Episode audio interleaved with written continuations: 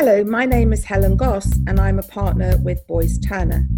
This is one of a series of podcasts that focuses on coaching, and this episode looks at coaching to support training and whether it's necessary or even desirable to have industry skills whilst coaching. I've been speaking to one of our Boyes Turner coaches, Claire Raisin. Claire's been a business coach for five years and before that spent 18 years in the marketing sector in professional service firms.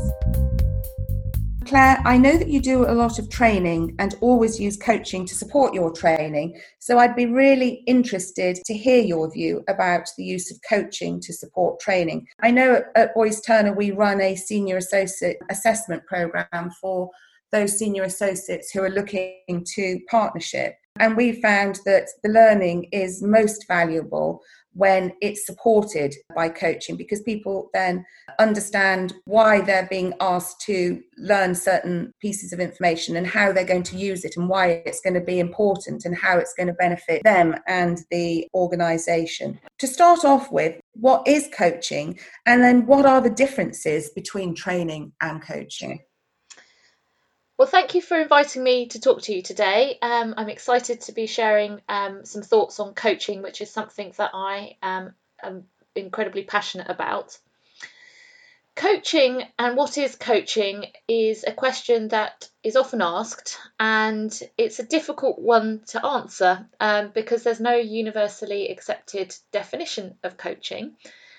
And coaching often touches other types of disciplines. So, you know, there are kind of lines between coaching and mentoring, there are lines between coaching and, and teaching.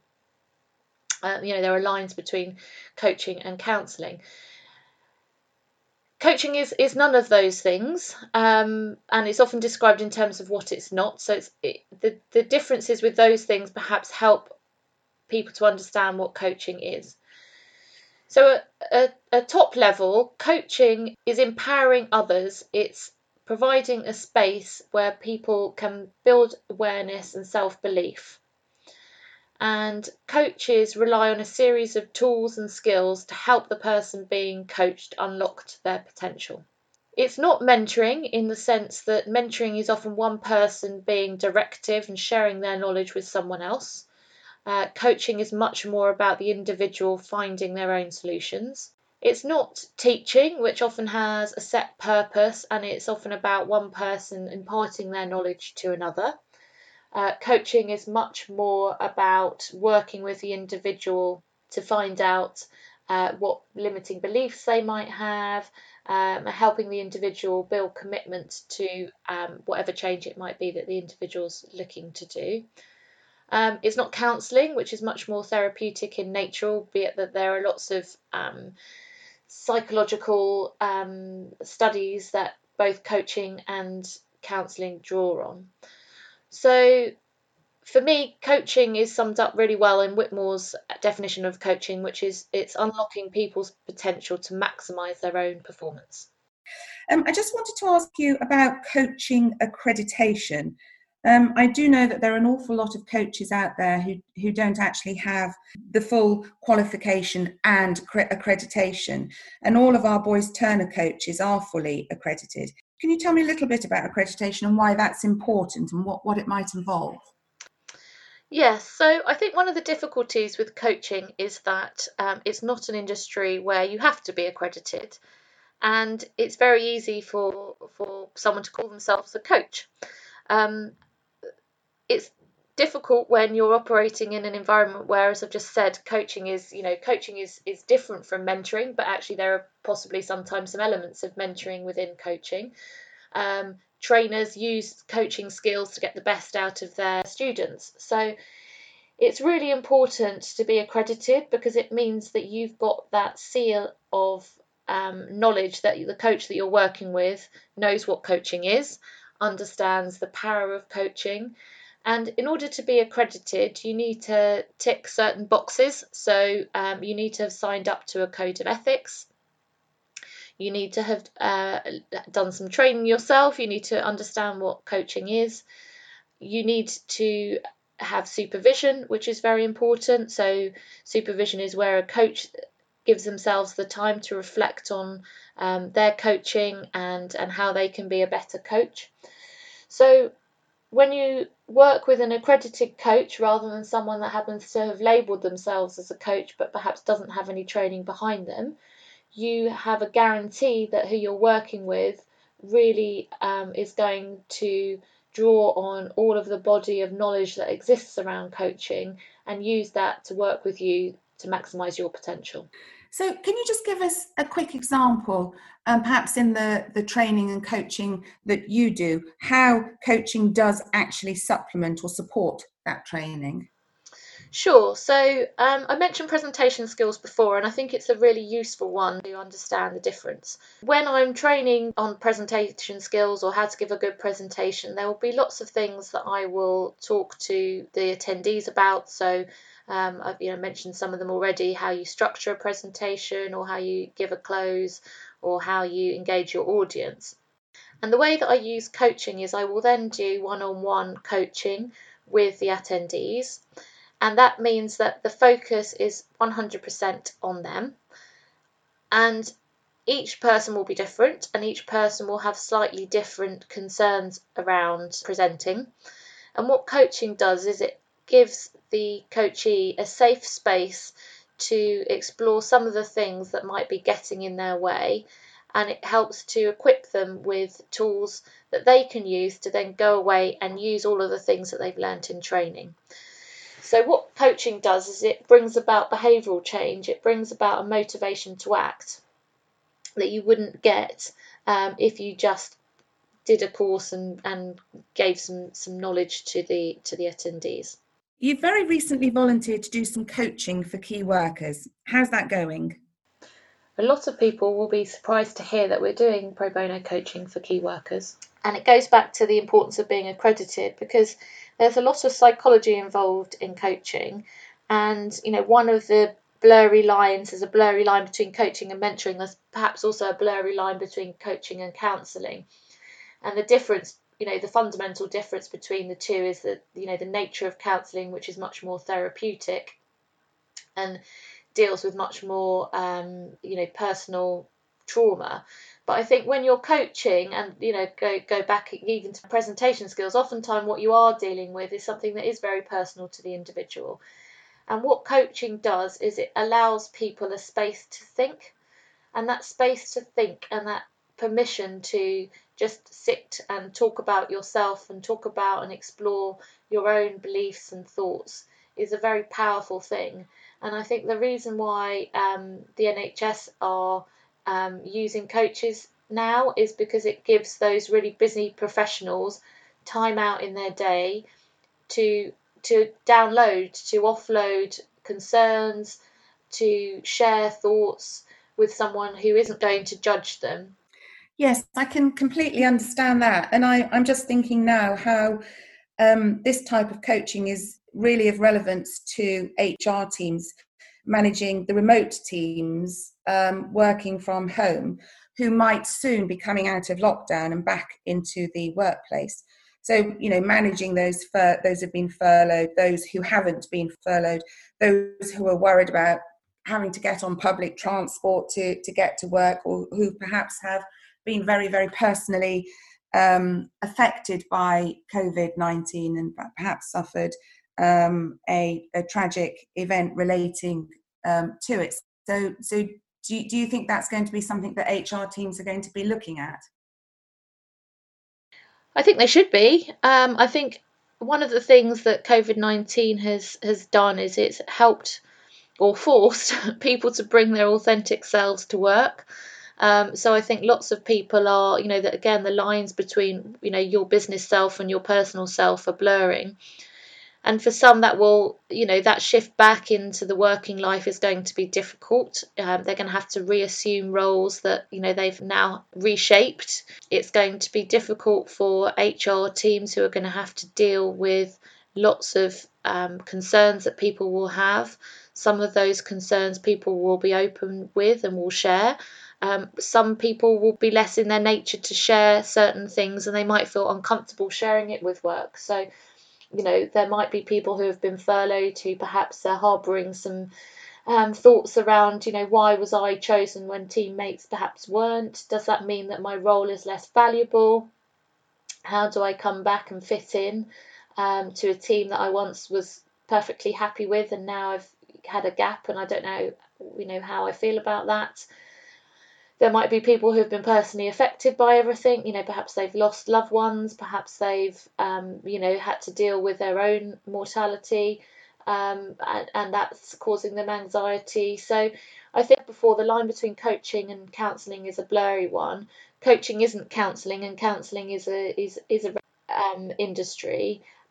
And I think that you know, some for some people they will need some support, they will need some some counselling. But for for those where perhaps what they need is just some time to reflect, to think, to use some of the new tools that they've kind of built up over this period.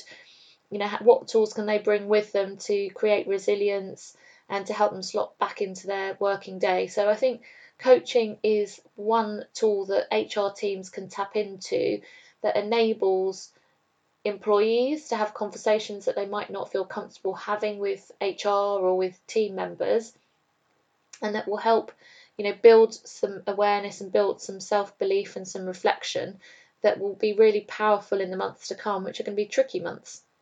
Yes, I think I think that's right.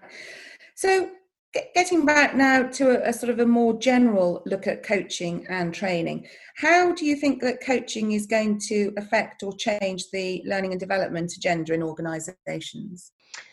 I think it already is changing the agenda. So, you know, I said before, I think um, the chalk and talk style of training, you know, has long since gone. And I think that there is an understanding now that coaching or a coaching style is is a really important way of cementing learning. I think that people now are looking for learning that you know goes beyond just you know here's a set of slides read them and go away and do something with them. People want to create change with their learning and development programs. And i really don't think that there's any way that you can achieve lasting change without coaching the point that you make about lasting change that's that's the thing that strikes a chord with me and coaching. Um, because sometimes learning can go in near and out the the other unfortunately. Whereas it's that coaching that really embeds that learning into us and, and that allows us to actually use it when a real life opportunity um, arises. And I, and to me that is the, the benefit to an organization in investing um, at that level. Would you say that there are other benefits? I think when an organisation invests in training and coaching together, what they're doing is they're empowering and they're motivating their employees. So I think there are obviously benefits to the individual who who's learning something new, but also learning something that they can use in the, in the workplace. But obviously, for the workplace, if you've identified a particular program as being relevant for your employees, you know you want your employees to be able to really take that opportunity by its horns and you want that opportunity to have a growth mindset and to actually put everything they're learning into practice so i think the benefit for the organization is you know the return on investment in training will be a lot higher if you're pairing it up with coaching I think that's absolutely right. Claire, can we turn now to the desirability or otherwise um, of having sector or industry knowledge as a coach. Do you have a particular view in relation to that? A purist view of coaching um, is that you don't need to have any particular knowledge of the sector that you're coaching into. You know, you don't need to be um, a marketing um, expert to coach someone who's a head of marketing. Now, to an extent um, that that's true. And i think that you know you when you are an accredited coach when you've learnt how uh, how to be a coach you've learnt the tools and the skills you, you can coach anybody because it is about the ability to listen to the person in front of you. However what's also really important is that you can hit the ground running. It's also really important as a coach that you can understand the person in front of you and it's really important for the coachee to have a rapport and to feel that empathy with the coach. So I think that there are some benefits to understanding the sector that you're coaching into.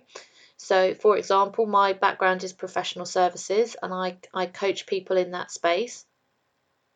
And there's a terminology that's that's um, there that you know yes you can reflect back and yes you can use some of that terminology but actually using that terminology from the get-go um, really gets buy-in a lot quicker. I also think that you know my style of coaching is one where you know if i find that i have some knowledge that's helpful and with the coachee's permission i will bring some of that into the room. And i think sometimes that's helpful I think you have to be a lot more disciplined as a coach when you have some sector knowledge because the temptation to jump in and, and give an answer or to give a solution is obviously a lot higher if you've got experience of that sector. But that's where being an accredited coach comes in and, and noticing, you know, what you're feeling and noticing those temptations. And as I said, to only bring those into the room where you feel it's appropriate, where you feel it's to the advantage of the coachee um, and where you've got the coachee's permission. I think you're right. There is no right or wrong answer in relation to that. It's it's really perhaps a preference for the corporate client and the individual um, being coached. And just my my last question then is: so what what do you think is more important than having um, industry specific knowledge to make that coaching session go really well? I mean, I think it's important that the coach and the coachee have a level of trust and there's a, a degree of rapport. I'm hesitating because actually sometimes coaches that you don't get on with or coaches that challenge you in a way that make you feel uncomfortable um, can be the best coaches. So for me, the most important thing when you are being coached is that you have someone that understands what coaching is and that it's someone who has been trained in coaching. You know, if you're working with someone who has labelled themselves as a coach and has been working as a coach for many, many years, but they've never had any formal training, they don't have supervision, you might be lucky and you might find that they're very, very good. You might find that you end up with someone who's more of a mentor than a coach. You might just not know. So I think for me, the most important thing is to have someone that knows what they're doing.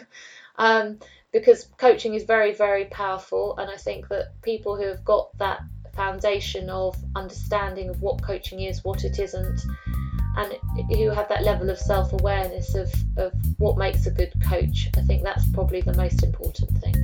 That was business coach Claire Raisin. Please do get in touch with us and share your thoughts and views because we'd really like to create a community of people who are interested in coaching and how it can actually benefit their organisations. The best way to do that is via our website, boyesturner.com. Look out for more podcasts from us on the subject of coaching.